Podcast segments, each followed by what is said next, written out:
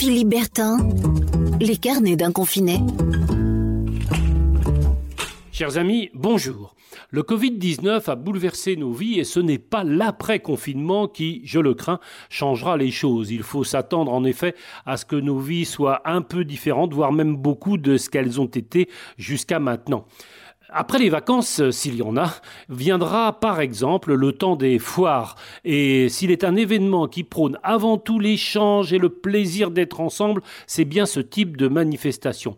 Il est à craindre malheureusement que beaucoup de nos foires euh, rurales ou commerciales passent à la trappe. Elles ne sont pas très compatibles en effet avec euh, les gestes barrières désormais nécessaires. Imagine-t-on par exemple, la Saint-Luc à Gavray, la Sainte-Croix à l'Essai, la Foire de Rouen, celle du Havre ou bien de Caen, pour ne citer que ces quelques événements normands, imposant entre chaque visiteur et chaque exposant euh, de rester distant euh, d'au moins un mètre, voire deux, et d'éviter de se parler. Et imagine-t-on y casser la croûte en prenant euh, bien soin de s'écarter de son voisin pour éviter toute propagation du virus?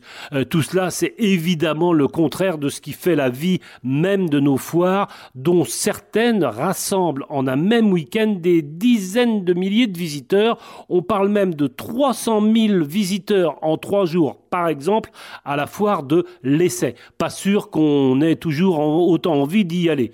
Il faut donc se faire une raison, et j'ai bien peur, même si euh, j'espère me tromper, que les foires deviennent à terme une espèce en voie de disparition. À moins, à moins que, je viens d'apprendre qu'une start-up proposait désormais des connexions via nos smartphones pour aller visiter virtuellement et à distance ces manifestations.